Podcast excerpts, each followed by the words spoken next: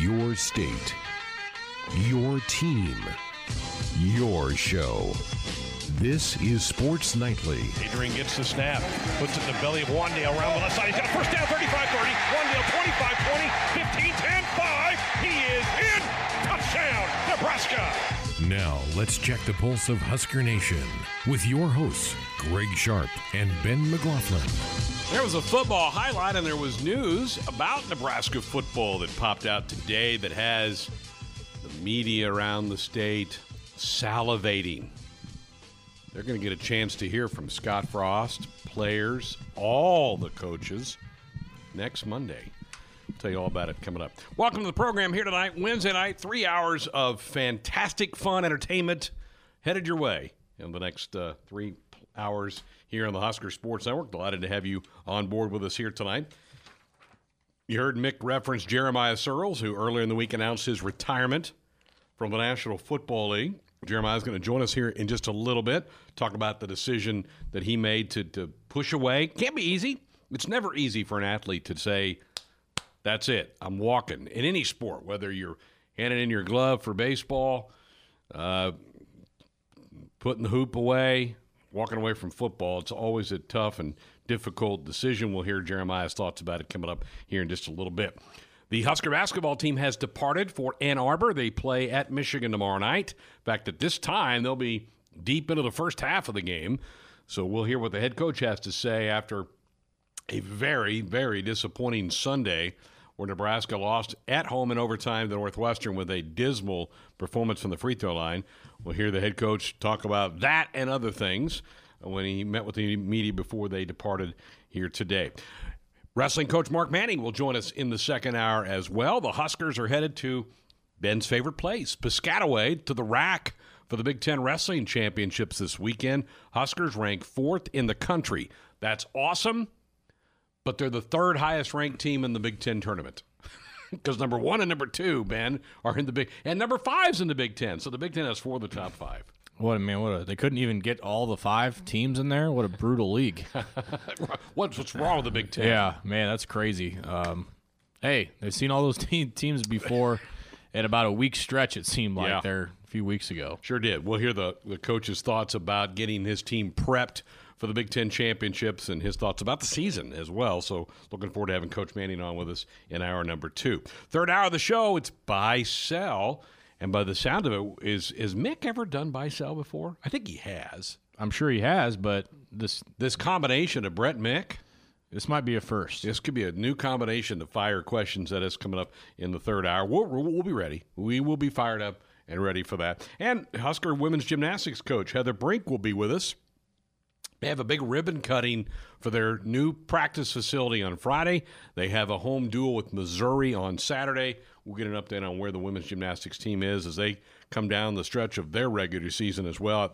Uh, this will be, this will be about the last chance to see them compete this year at the Devaney Center on Saturday. Uh, so, yeah, they, they'll have one more. They've got Denver coming in in a week, but they have two more chances to check them out this season. But we'll get the update from Coach Brink here about the ribbon-cutting ceremony, all that coming up in the third hour of the show. Welcome back to Sports Nightly on the Husker Sports Network, off and rolling on a Wednesday night. Very happy to welcome in now our first guest of the show and going to be a frequent guest of the show, Jeremiah Sirles, former Husker, former National Football League offensive lineman. Um, put out an announcement today that you're officially joining our squad. This is a, a match that we've been kind of hoping was happening for a while, and, and finally official, man. Welcome to the team. Thank you, man. I couldn't be more excited. This has been something that, I mean, from even when I was playing back to when I was like, man, when I get done with whatever career my football may hold, I want to make sure to come back, back with the squad here in Husker Sports Network and just keep covering the Huskers, staying close to football. I mean, there's no one better than you guys. You just officially wrapped up mm-hmm. your, your professional career and, and to kind of slide right in now back to Nebraska. We know we hung out quite a bit during that Minnesota game as therapy mm-hmm. sessions for sixty minutes during that one. But now that now that you're you're getting ready to, to hang up the cleats and just, you know, still be around the game, what's that mean to you personally just to have uh, that avenue to still be around football? Well, I mean, the biggest thing for me is being around football is huge, but giving, giving back to the university and being around this university that's given me so much. I mean, University of Nebraska gave me my, my family, it gave me my career, it gave me my home now. And so I wanted to always make sure that I was going to still be involved some way, shape, or form with the university. And so the fact of being able to be involved in football and the university is just a huge added bonus. I mean, I'm excited to be on the rebuild here. We're going into year three. I mean, I think there's sky's the limit for this team in the next two, three years. So I'm excited to be around and be able to cover pieces like that and really just helping grow everything here. Because, I mean, we're such a – I mean, we're a powder keg at Nebraska right now. And so to be on the ground floor of the rebuild, I'm really pumped about. You were kind of a part of that too under mm. Coach Pelini, just kind of trying to help him take off. Uh, what perspective can you share about kind of that process of of what it takes behind the scenes? You know, waking up to an alarm clock at five a m There were the accountability and responsibility that I know Coach Pelini had for you guys when you were players, hearing from a bunch of your former teammates and you yourself. But now knowing that Coach Frost is kind of implementing that back, you know, what where these guys are perhaps at with this process? Yeah, I mean, so I was lucky enough. I came in one year into Pelini's year, and I mean, they had some success their first year, which was really nice.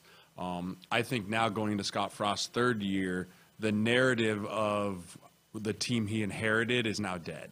And I think that he now has his guys. These guys are all his guys. You saw some guys leave, some guys come, add parts, like some parts would leave. And so the big part I think that's going to be is how does this team mature? And how do they start winning those close games? But the big part of that is by doing the little things right. Like you said, are there people showing up on time? Are you doing the stuff outside of the meeting room to make sure you can perform on the field? And a lot of that's a trickle-down effect from the seniors on down. And, I mean, if you think about the senior class from last year, I think they had three head coaches. Most of them had double position coaches. So, I mean, it's hard to get the consistency of the same message over and over. And so, especially I look at a room like the O-line room. Greg Austin now had three years. He's developed a culture in that room. He's developed a message that he wants to have his seniors like live by. And those seniors now trickle it down to where these freshmen are coming into an already established room. And once he can get that in all his rooms and all his guys, then you'll see this team take that next big step. Let's talk about spring ball. I think, you know, for us that cover the team, and, and believe me, you'll start – you'll start falling in this trap too. Um, you know, the longer that you're with us, is you become numb to it a little mm-hmm. bit. Um, seems almost like a nuance and a formality, but as a player, it's anything but that. Uh, you know, the the spring game's a giant practice, and you know, it's it, it gets overblown in my opinion. But you know, when when you are a player, it is very important, especially now with this new idea of graduating early yeah. and getting these freshmen in here. Walk us through, Jeremiah, just the importance of spring practice, uh, just in terms of reps, where your body's at. You can kind of see where you're at after winter conditioning. You know, the importance and the and the fundamentals of what spring ball is all about. I mean, it's so important for the young guys. I'll say that. I mean, your first three years, spring ball is where you make your biggest growth, I think, as a player. As you get in your fourth and fifth year, spring ball is more like, okay, don't get hurt, be ready for the fall. Because hopefully by that point you're fairly developed and you're, you started a year or whatever, you have some playing experience. But I mean, when you come to that first spring ball, whether you graduated early and came in or whether you've been through a season and now it's your first spring ball, I mean, you really start to get the big boy pads on because they're not coddling you anymore for a game week. Like, it is full go, full bore practice. And again, you like you said, you can now kind of measure yourself up to the other guys on the team that you've seen in the weight room and you've seen how they work and you see how everyone kind of works together, and it gives you a good ground lay. I said, okay, these are the things I need to work on through the summer as I head into fall camp. These are things, okay, I did pretty well. How do I improve on those things? And really the biggest piece is learning the offense. Um, I think if you can learn the offense and really get into the playbook in spring and get a good knowledge of that, it's just going to put you light years ahead when you get into training camp. It's much like in the N F L when you have O T As. Mm-hmm. It's much about, okay, install, install, install. And then when you get to your first couple weeks of training camp, it's not the first time you've seen it. So, I mean, especially these guys come out of, I mean, high school where you probably, like, ran your play was, what, two two names maybe? Like, blue left, and that was your play. And now you got all kinds of checks. You got all kinds of check with me's. And, and so I think it's huge that these spring ball practices are used as growing opportunities, but also there's some toughness check to it. A little bit of gut check. I mean, Scott's going to grind these boys and see how far can I push this team so that he can kind of get a gauge for that. Then when you go into fall, he knows how far he can push them even further.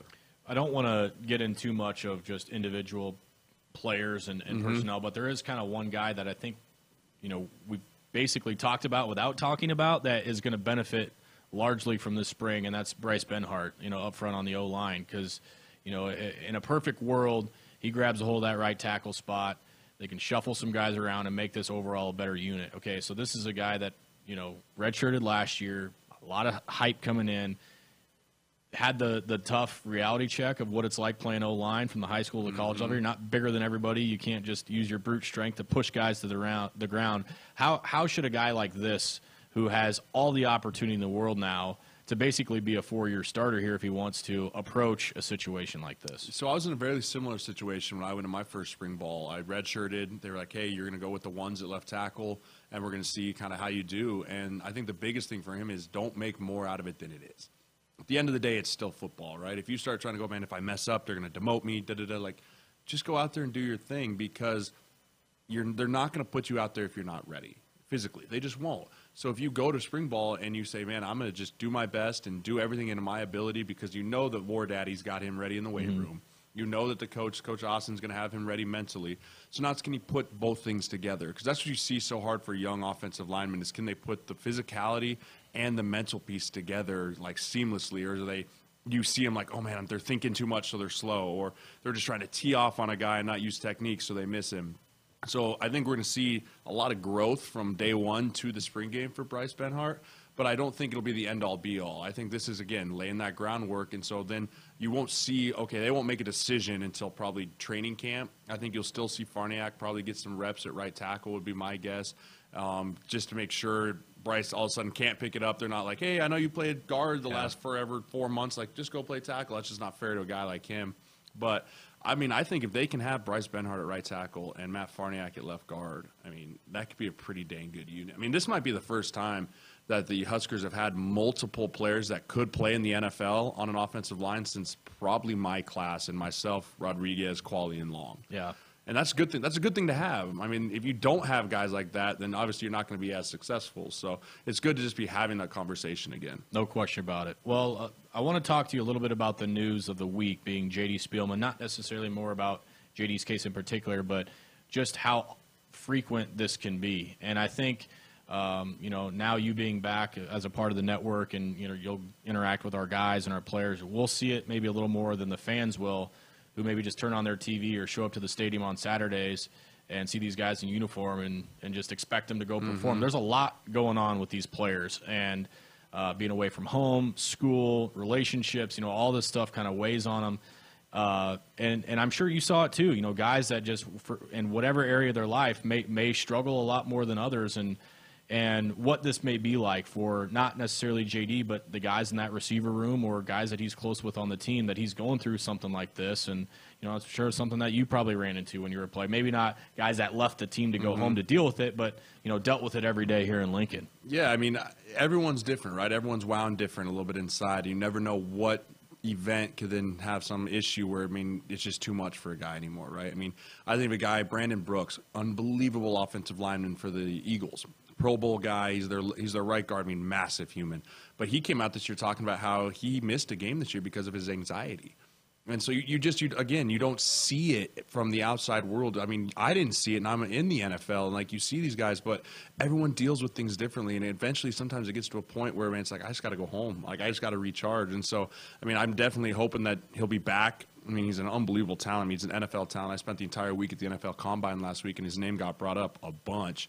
And so, I mean, he, he definitely has the ability to play at that next level, but we need him back here. But he needs to make sure he gets himself right, however long that might take, however long that might be. I just really hope to see him in the Scarlet and Cream again come the fall. Yeah, very well said. Well, give us an idea of what you're what you're up against now. I know you, you've had some talks with some people at our network and in our uh, in our company about what's, what's in front of you. Just talk a little bit about what you're going to be doing. Yeah, so the big thing that I'm going to be doing is last year on Facebook Live, we did Countdown Live. And for the first eleven games, it was just a live view of the warm-ups. And it was just kind of the, the camera, home stadium, away stadium. They would just kind of film warm-ups as they were going. And we've decided let's make that a pregame show, a live pregame show. So myself and a co-host every week we'll be producing a live pregame show for Countdown Live, talking about the matchups that week, talking about some other Big Ten games going on, but really focusing on, okay, here's our opponent, here's here's what we're going to do, and really just kind of a pregame show in that essence, but live. because now you can chime in from all over your world. I mean, you watch those things. They got, hey, people, where are you from? You got, I mean, I think it's almost every state and mm-hmm. like ten countries, because Husker Nation's, I mean, worldwide, literally. And so we'll be doing that. I'll be also pushing out a podcast called Life in Football. Um, Amir Abdullah is going to be my first guest, and the big theme to that is the kind of like I led off with. I mean, the Nebraska football program has given me so much more than just football.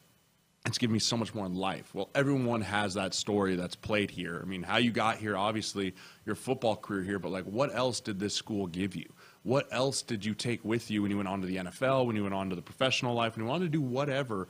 Like, what else did Nebraska give you? And I think that's a kind of a cool thought process, because everyone will have a unique story with the same fundamental theme of this is what, how it got me here. So those are going to be the two really big things that um, I'll be focusing on to start with. And I'm just excited to be around the game again, man. I mean, being hurt last year, and like, that was great. We were on the sideline. I got to go visit some of those games. But, I mean, being on a, an, an analyst's side now and being able to talk guys through it and talk people through it and maybe give people a little different perspective of a former player piece to it is something I'm really excited about. Well, we couldn't be more pumped to have you, man. It's going to be it's going to be a lot of fun getting through this and, and hopefully a successful year. So let's hope that's that's on the way. That's a big one. Jeremiah Sirles with us here on the Husker Sports Network. Look forward to hearing him and uh, being here with us on Sports Nightly throughout uh, throughout the uh, fall and, and the rest of the year as well. Um, couldn't be more excited to welcome Jeremiah Sirles and uh, Lauren Cook-West into more of an expanded role here at the Husker Sports Network. Haven't heard from the head coach since the disappointing Sunday game with the free throw. Free throw, can we call it free throw gate? Or just free throw? I don't know. I don't know. Bad. It was, it was bad. Well, let's just start there. Coach Hoiberg asked about the free throw shooting against the Wildcats. Well, we've been we've been working on some things, and you know I thought he was getting better um, with his free throw percentage and his stroke at least. Uh, I thought was looking a lot better. And then obviously last game he, he had his struggles like like the entire team did. Um, you know we'd been shooting, I think the last five we were sixty-five percent, which isn't setting the world on fire, but it's better than it was uh, earlier in the year. And then obviously last game, uh, what is it? It was a disaster uh, from the line when he go eight for thirty.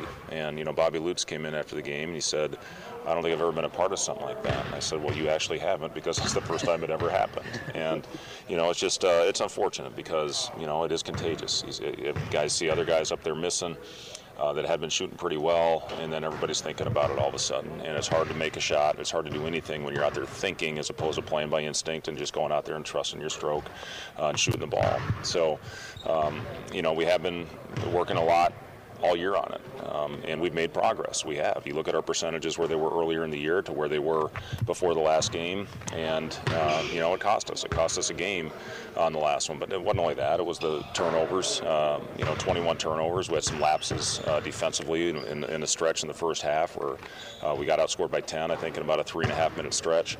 Um, you know, we had control of the game. I think a six-point lead and let them get right back into it on an eight nothing run. So you know there were several things that happened. Um, you know. If we would have taken care of them, we could have closed out that game and won, even though uh, we missed twenty-two free throws.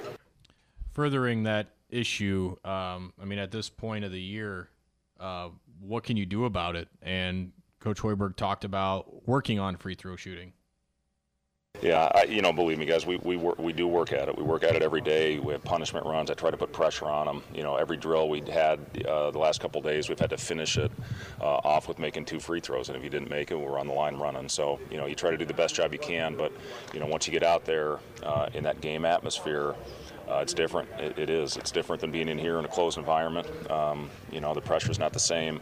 Uh, and when you see several minutes, you know, the, the crazy thing is I think uh, Hanif hit the first two uh, that we had the other day in the game. And then after that, obviously, it was one thing after another. And I think we missed five in a row uh, to end the half. And then instead of going in, um, you know, tied or with a lead, um, you know, we're, we're, we're down, I think we're down three. So, you know, that's just something that, uh, you know, hopefully we'll get better at. And, you know, again, I think with things that we've got coming in and, and with the team that, you know, hopefully we'll be a lot better in that area next year. They just shoot fifty percent Saturday, Sunday. They win by six or eight points. I mean, it's remarkable that they were even in the game going eight of thirty. It's just crazy. Yeah, to, to have left twenty-two points on the on the floor. And twenty turnovers, too. Yeah, just a lot of bad happening right there. And, unfortunately, resulted in a loss. What yeah. about Ivan Vidrago, part of that? Coach Hoiberg talked about his freshman big. kid's a rock star. He, he's, you know, for a kid that has come into this league at this level for playing for the first time, and, you know, he doesn't turn seventeen until March, or eighteen until March twenty-first. So to go through everything that he has and continue to keep a positive attitude and mindset, he went through a really tough stretch. And uh, it's when I changed the starting lineup. I put Kevin in, brought him off the bench, and I thought that really was a turning point for him. Uh, he's had his best stretch of the season since that time. And, and to go out as a seventeen-year-old in the Big Ten game in the best league in the country and have nineteen rebounds, you know, that's pretty impressive. And, uh, you know, the kid works. He wants it. He's always up in my office every after every game watching his individual film clips. Uh, he spends more time in this gym, and you know, to, to see his finishing improve uh, the way it has, that's all about work. And you know, he's getting in here every day before practice. He's in a full lather uh, going into it.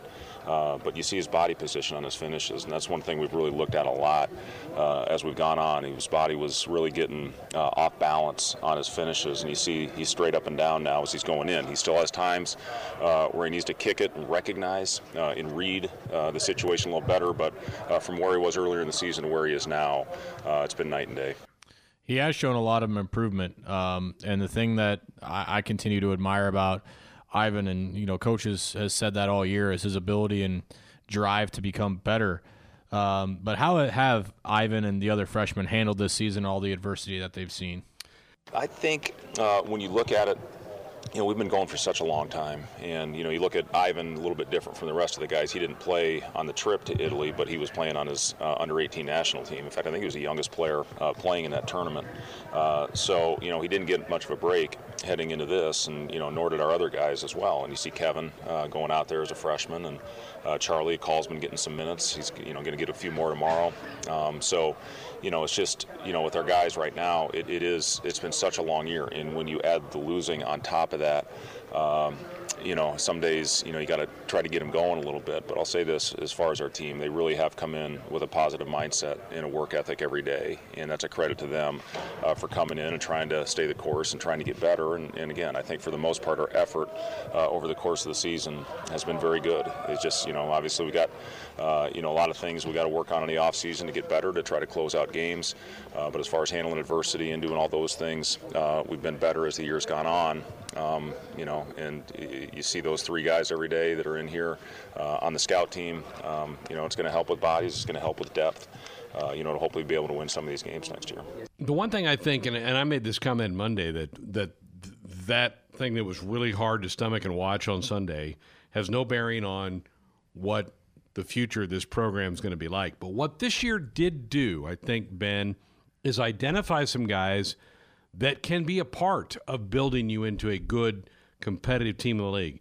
Ivan's one of them. That's a guy you're going, we can work with that. That can play. That we know can be a part of our next two, three years with this program. And there were some other things that happened. So I think from that standpoint, it's this isn't going to be just what you say, a wasteful year. You did, one, set the culture, set what kind of team you're going to look like on the floor. And if you're a high school player or college basketball player, and you watch the way Nebraska plays, you're like, that's pretty fun. I like that. They're out there going. Their guys have green lights to shoot. That that will appeal to a lot of people. So I think set the foundation, set the style of play, and find a couple of parts with players that you're going, we can win with that. And I think they've done that this year. They have, and just getting those building blocks and start to put together some confidence for next year as well. Well, Nebraska will be going up against one of the better point guards in the Big Ten, a guy that likes to assist the ball, much like Cam Mack. Coach Hoiberg talked about defending Xavier Simpson, Michigan's point guard. Yeah, he's he's playing at such a high level right now. He's a leader overall in games uh, as far as assists per game. Uh, you know, he had a thirty, thirty-four-point game, thirty-five-point game against Wisconsin uh, last week. He's got one of the most unique shots in college basketball with that hook shot with his right and left hand.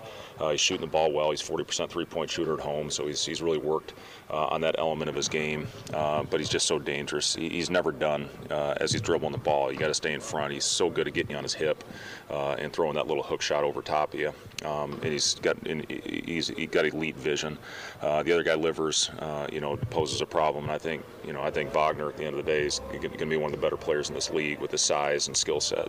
Uh, and then Teskey's you know seven two, so you know it's going to be. Uh, other than that, they're not very good. Not a big challenge, um, man. They're, they're, they've got a lot of versatility, I think, is the best way to describe Michigan. You know, you got some teams in the Big Ten that are loaded with bigs, some that are Uh, their guards are real good, but Michigan's pretty balanced. They got they got a lot of parts. And they've had quite a ride, right? Up and down. Look great at times, look really beatable at other times. Let's hope they have a little dip tomorrow night. That would be great. Uh, speaking of tomorrow night, it is their senior night. Coach Hoiberg talked about finishing the season on uh, somebody else's senior night of the last game of the year. Well, especially, you know, first just talking about tomorrow's game with Michigan, you got two players that have done so much for that program that have played, uh, you know, Final Fours, and, you know, it's it's a team that, uh, you know, I think it'll be a very emotional night for those fans and for those players uh, because of what they've meant uh, to that program, uh, you know, with Teskey and, and with, uh, uh, with with Xavier Simpson. Uh, so, yeah, it's, you know, going to be an initial burst. We have to do the best job we can of, of hopefully going out and getting up to a good start, withstanding uh, that first emotional run uh, that I think they'll have. And then just trying to, again, play con- uh, competitive and, um, you know, complete forty-minute game. We're going to have to be consistent if we're going to have a chance to win it. It's going to be a tough challenge on the road. Um, you, will, you know, we've been talking about it a lot during this losing streak. We'll find out what this team's made of, um, you know, in this home stretch here, just a couple games left. I think their effort will be pretty good tomorrow. Will it be enough? Going to need Michigan to be off their game. We've kind of known that for two months of this team, but I think, I think this team will still fight to the finish of the season. I.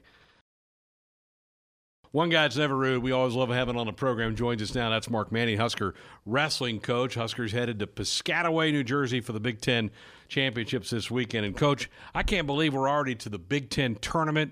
This thing has flown by. I don't know if it has to you and the guys who are in part of the daily grind, but for us, man, this season has just gotten away.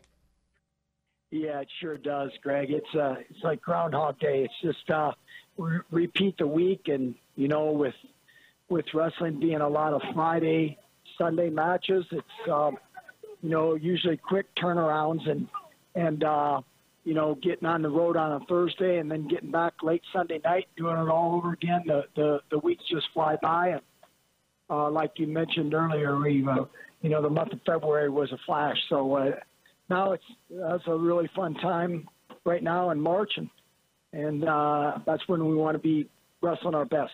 Well, and you'll need to. I mean, this is a, this this conference been a, has been unbelievable this year. Four of the top five teams in the country reside in the Big Ten. How is this meet different, Coach, than the N C A As?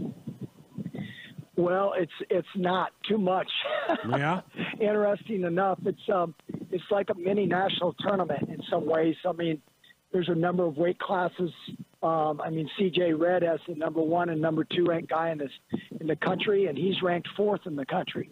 Um, so almost the same thing at at one fifty-eight, you know, or one sixty-five. I'm sorry, with Isaiah White, he's ranked fourth in the country, and he's got number one, number two, and number three in the yeah. country. Wow. Uh, in the Big Ten, you know, um, Eric Schultz got, you know, he's he's ranked, I think, fifth maybe, and he's got the number one ranked guy in his weight class.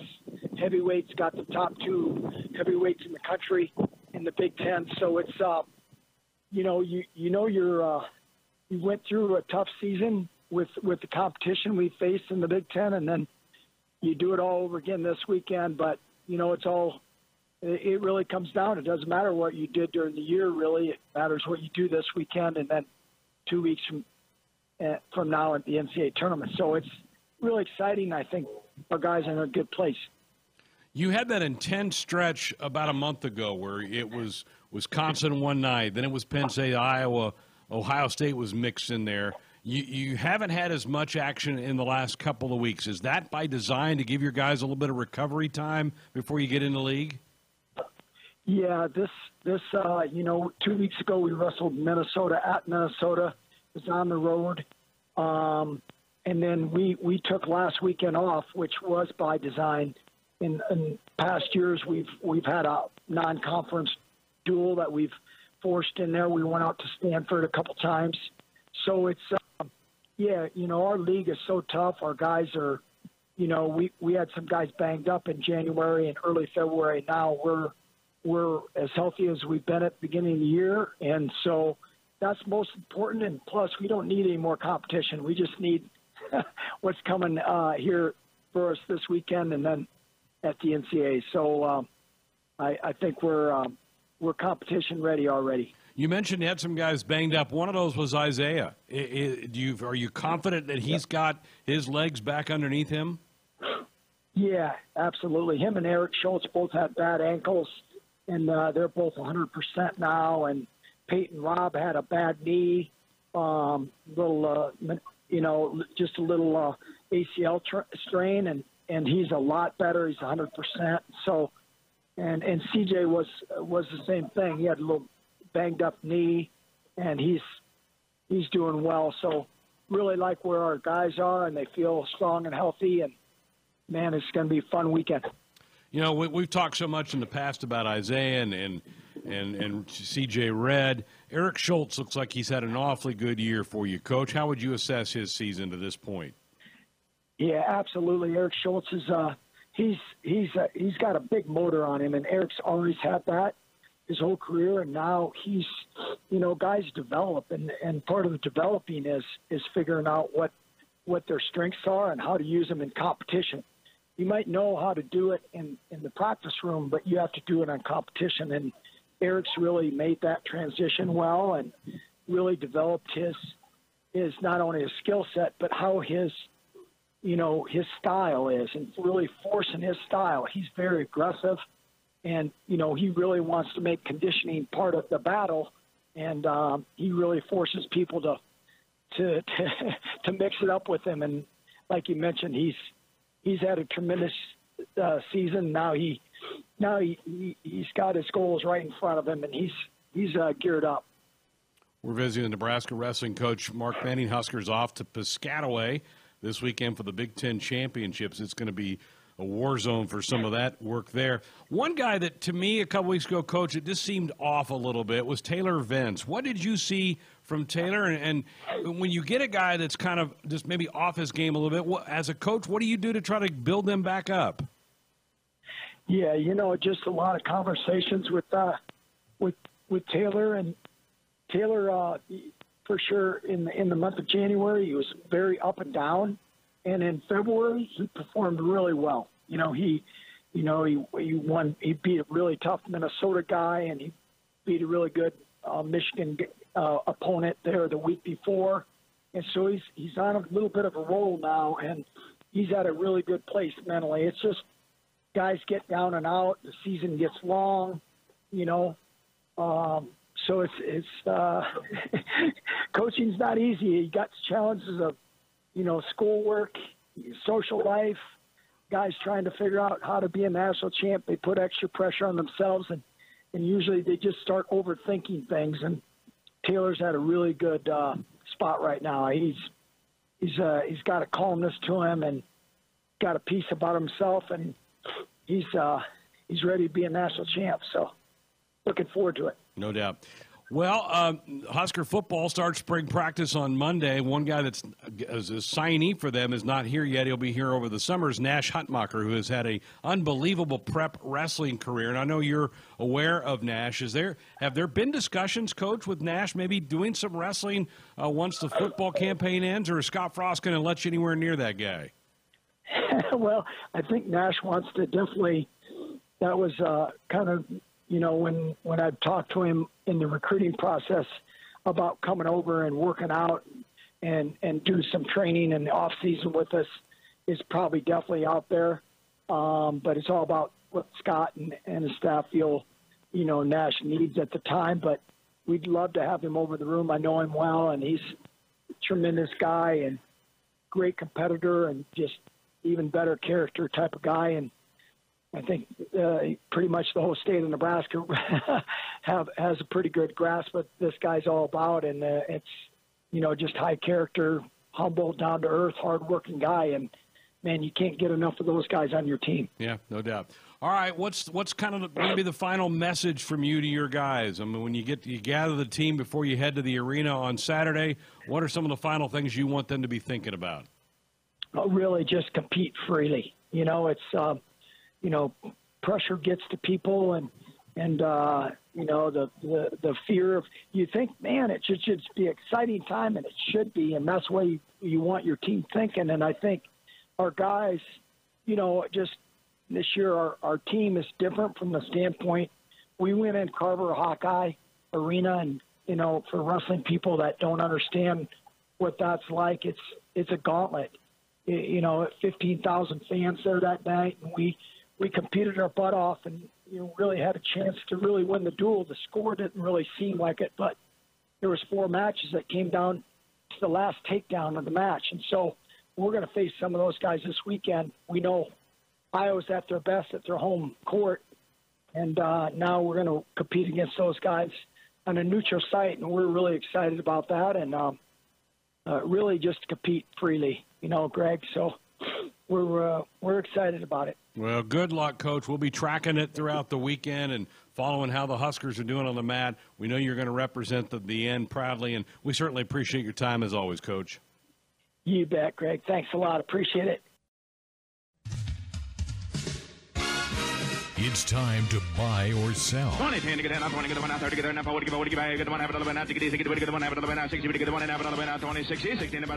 Sell is brought to you by Famous Dave's, your perfect catering choice for business lunches, meetings, weddings, parties, and more. Treat your guests to authentic smoked daily barbecue, made from scratch sides, and award-winning desserts. Famous Dave's, we do catering right.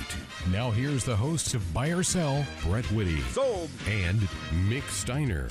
Yeah, we've got a, a rare, rare combination of Buy Sell tonight. We're not we're not sure if this is the first time. We think there might have been a crash test uh, sometime over the summer, but we'll just say this is the first time. Did just, you guys have to go make a new open, or did you have that combo already cocked and locked? We had to go make a new open, so that's why we think that uh, we haven't done this before. I'm kind of nervous. I'm I'm, I'm nervous. Too. I think this is going to be the calmest buy sell we've had I, in a minute. I don't think Mick has it in him, so we're going to see.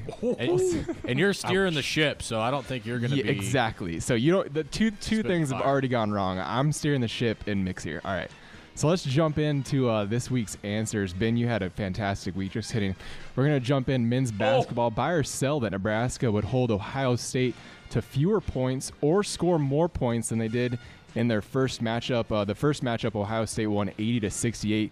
That ended up being a bye. They held the Buckeyes to seventy-five points this time around.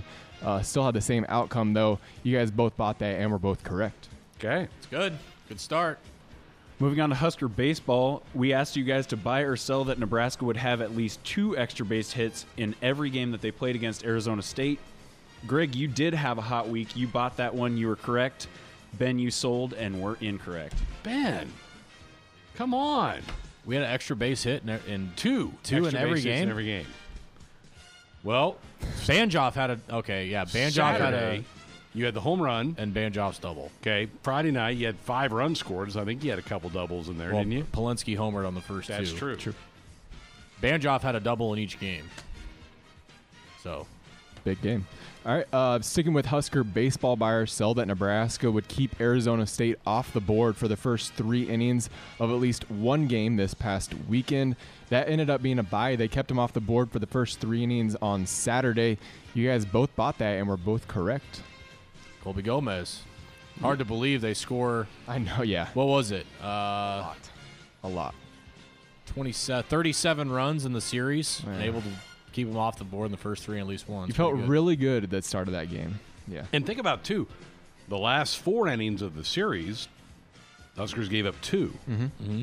Six, seven, eight, nine inning of the game, the Sunday game. So, yeah, there's seven of your third, but yet, poof, the rest of the time it was not pretty.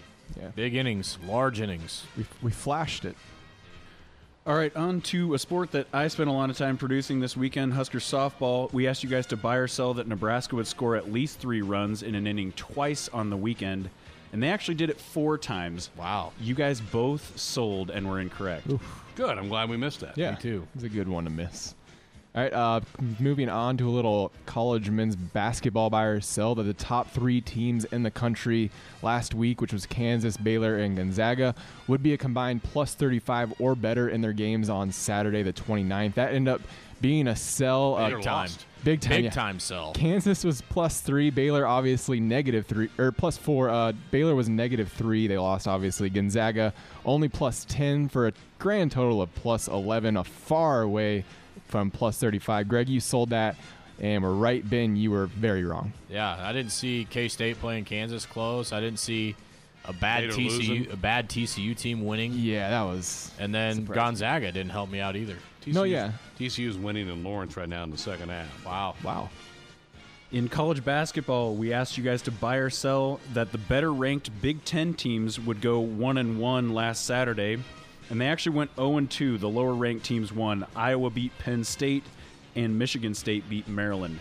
You guys both bought that one, that they would go one and one, and we're both wrong. Man, I even thought about that question for a long time too, and I thought the one and one would be would be safe, but here we go. All right, moving on to a little professional basketball buy or sell that Bradley Beal would score forty-five points or more in a game through play uh, on March thirtieth. He had four games in that time span, but it ended up being a sell. He scored forty-two against the Jazz on the twenty-eighth.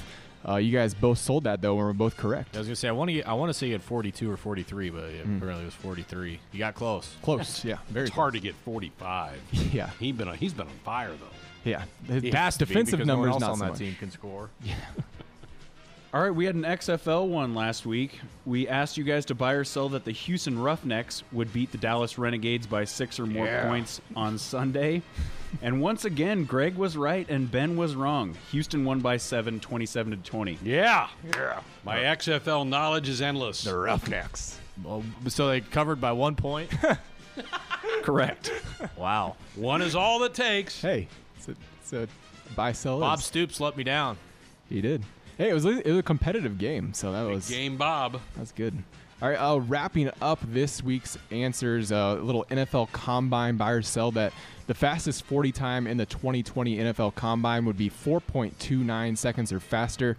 That ended up being a buy, and Ben, you called your shot. Uh, Henry Ruggs ran a four point two seven, and then correct me if I'm wrong in this pronunciation, but Javelin Guidry ran a four point two nine. Uh, you guys both bought that and were both correct. Yep. Ruggs, Ruggs ran a disappointing time, but to me he the did, most yeah. disappointing time of the entire combine was Jalen Reagor from T C U. I mm. I was really looking forward to watching him run, and I mean I think he was in the four four range. I mean they, there was a lot of people that thought maybe he would get sub four two five, and he was a whole two tenths off that. So he'll he'll shatter that record and. He'll shatter that mark in Fort Worth on his pro day, but yeah. that was really disappointing to see from him. Like the the most fun forty to watch was probably that that three hundred sixty pound lineman that ran a five point one. Yeah, that's just, it's faster than me. That's makes me feel not so great. Uh, let's uh, way let's, faster than you. Let's total up these the answers from uh, week. Let's see, what was this? Week four of this season. Uh, Greg, you went seven of nine on the week. Ben, you went four of nine. Wow. So. Markedly worse. Uh, Greg, you are now eighteen of twenty-eight on the season. Ben, down by four points at fourteen of twenty-eight. And we, w- and we won't have one of these next week. No. Plenty won't. Of time. Well, all oh, summer, yeah. right? Yeah. It's a small sample all, size. You got all through August. Oh, yeah. Yeah. Well, there's this plenty is a marathon. Of time. Oh, yeah. Sprint. Yeah. Unlike the forty.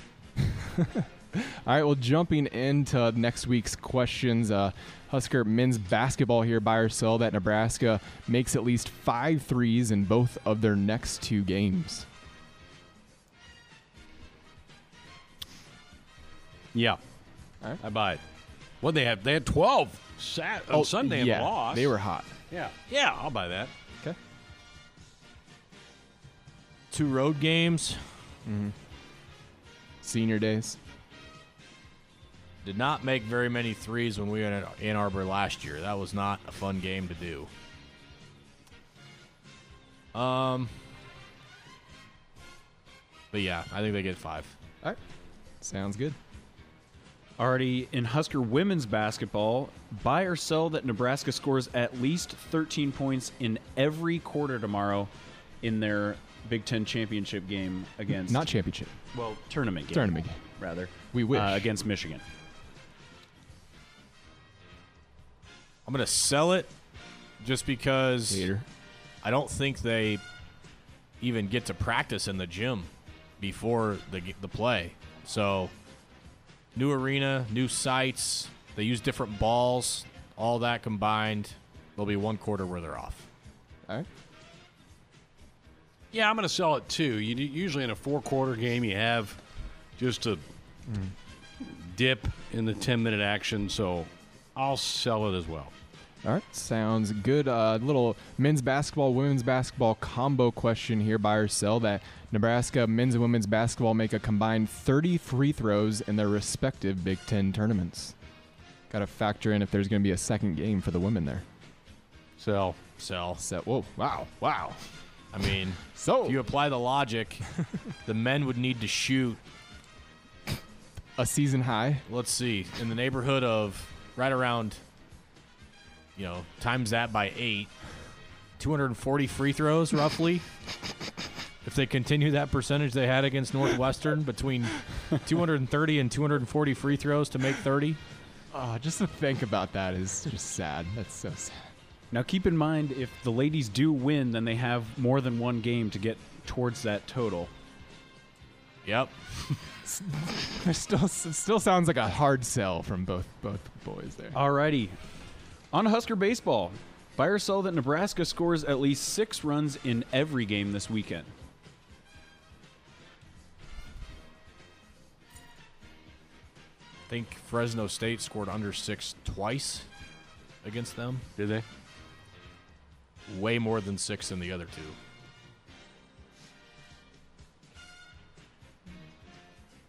Sure, I'll buy it. All right. I'm buying it as well. I think this team offensively, getting back home, it's going to be kind of windy Saturday, Sunday. That usually adds to your run total. I like this Husker offense. I think they kind of rediscovered their mojo Sunday. I think that carries into this weekend. Beautiful. All right, switching over to softball, buy or sell that Nebraska comes from behind to win at least one game this weekend. Play five, right? Yeah. Yeah. Yeah, I can see them dropping and getting down one nothing and coming back and winning. Heck, right. Yeah. I'm on the Red Team forty-five train right now.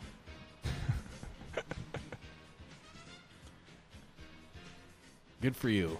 I'm going to sell it. Not because I don't think they win one, but mm. the ones that they Just win. From behind. Yeah, the ones that they win, they're going to be in front the whole way. All right. Okay.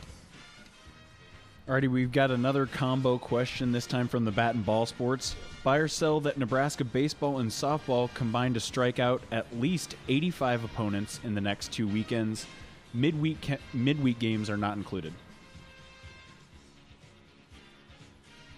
So you're talking about eight baseball games. Softball plays five this weekend and four next weekend, I mm. think. So nine, seventeen games. Get my old calculator here. Yeah, let me get a graphing calculator here. Nate would do long division. Nate would, yeah, all by hand, too.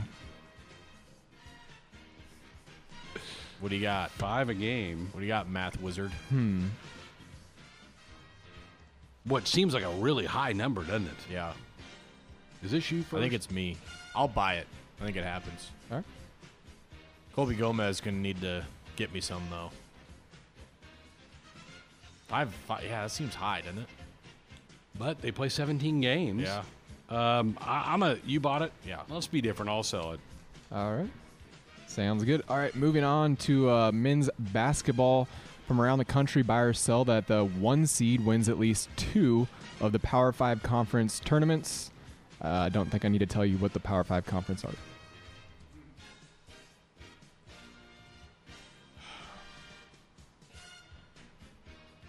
Not going to happen in the Big Ten, no. I don't think. Um, yeah, that's, yeah. I think U C L A is going to go in with the number one seed in the Pac twelve, and I don't know that I see them winning that. So, A C C, who's going to win the A C C? That's a good question. F S U? It might be. Them or Virginia, maybe.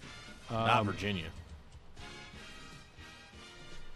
Let's see. Uh, Louisville, Florida State, and then Duke a long shot at three and the three seed. So so two of the five, first. No. So. All right, going with the field.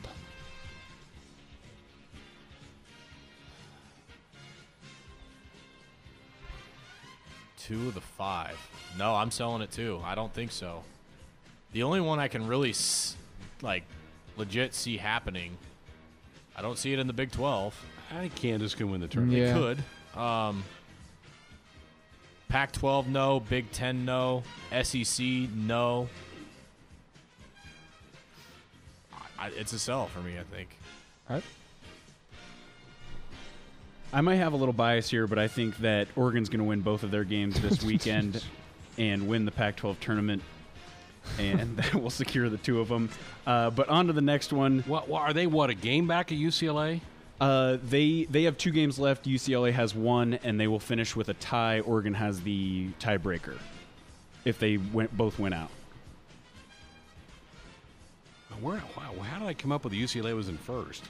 Because they're a half game ahead right now. Oh, gotcha, gotcha. What's Oregon finish with? What's what that? What's Oregon's last two games? Yeah. Uh, Cal and Stanford at home. Hmm. Yeah, well, they probably will win that. Yeah. Alrighty, on to the next one. Also, college men's basketball postseason. Buy or sell that at least three of the four teams currently ranked in the top of the A P poll receive a one seed in the N C double A tournament. And I'll help you out a little bit here. Those teams are Kansas, Gonzaga, Dayton, and Baylor.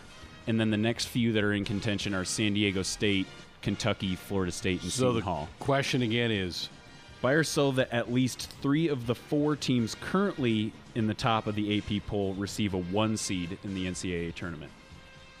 So three of the top four right now? Yeah. Correct. And the four are Kansas, Baylor, San Diego State, and... No, not the four right now are Kansas, Gonzaga, Dayton, Dayton, and Baylor. No, I'm selling. All right. Baylor's not. No, Baylor. So I'm buying. So the rest yeah, have to. I'm buying. You think Dayton's going to get the one seed? Wow. Well, I think three of those four are going to be one seeds. All right.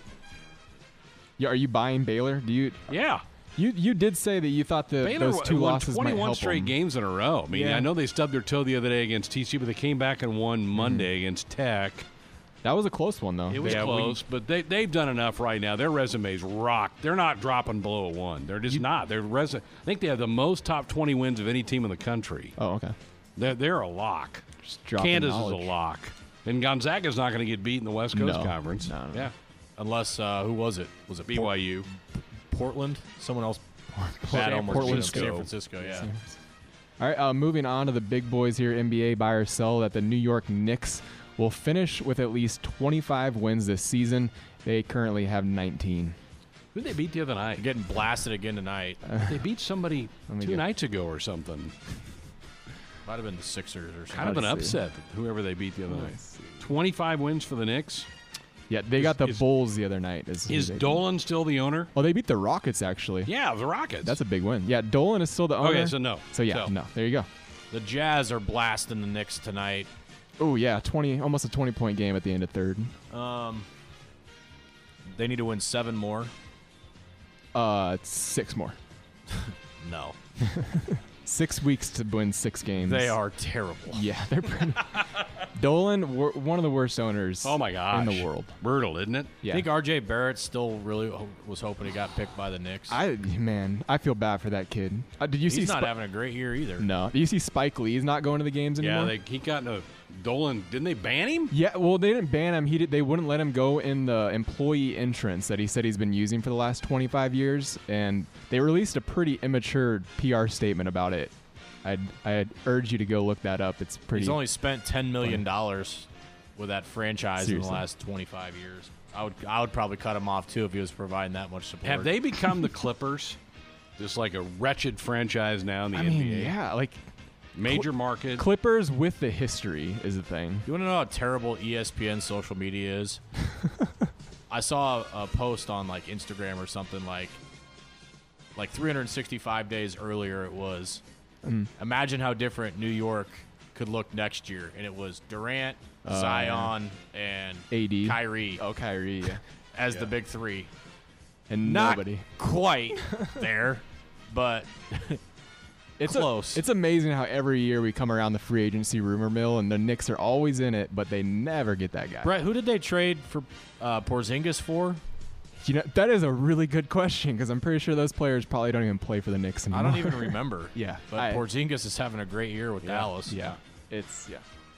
James Dolan, not good. All right, and our final question of the evening. Buy or sell that the San Diego Padres win at least eight of their next twelve games? in in the Cactus League play? Yeah. That is correct. Why? Why? Are they off to a good start or something? What, what am I missing here? Commissioner's choice here. Okay. Oh, God. Yeah. Hey, you don't You, you don't like the Padres? Do split squad games count? Sure. Yeah, yeah. We'll say yeah on that one. Give me the field. Sell on the Padres. We were running short of topics this week or something. Why not the Phillies? Does somebody like the Padres? I don't know, man. I don't know. San Diego. Did we went to San Diego a couple weeks ago? I don't know.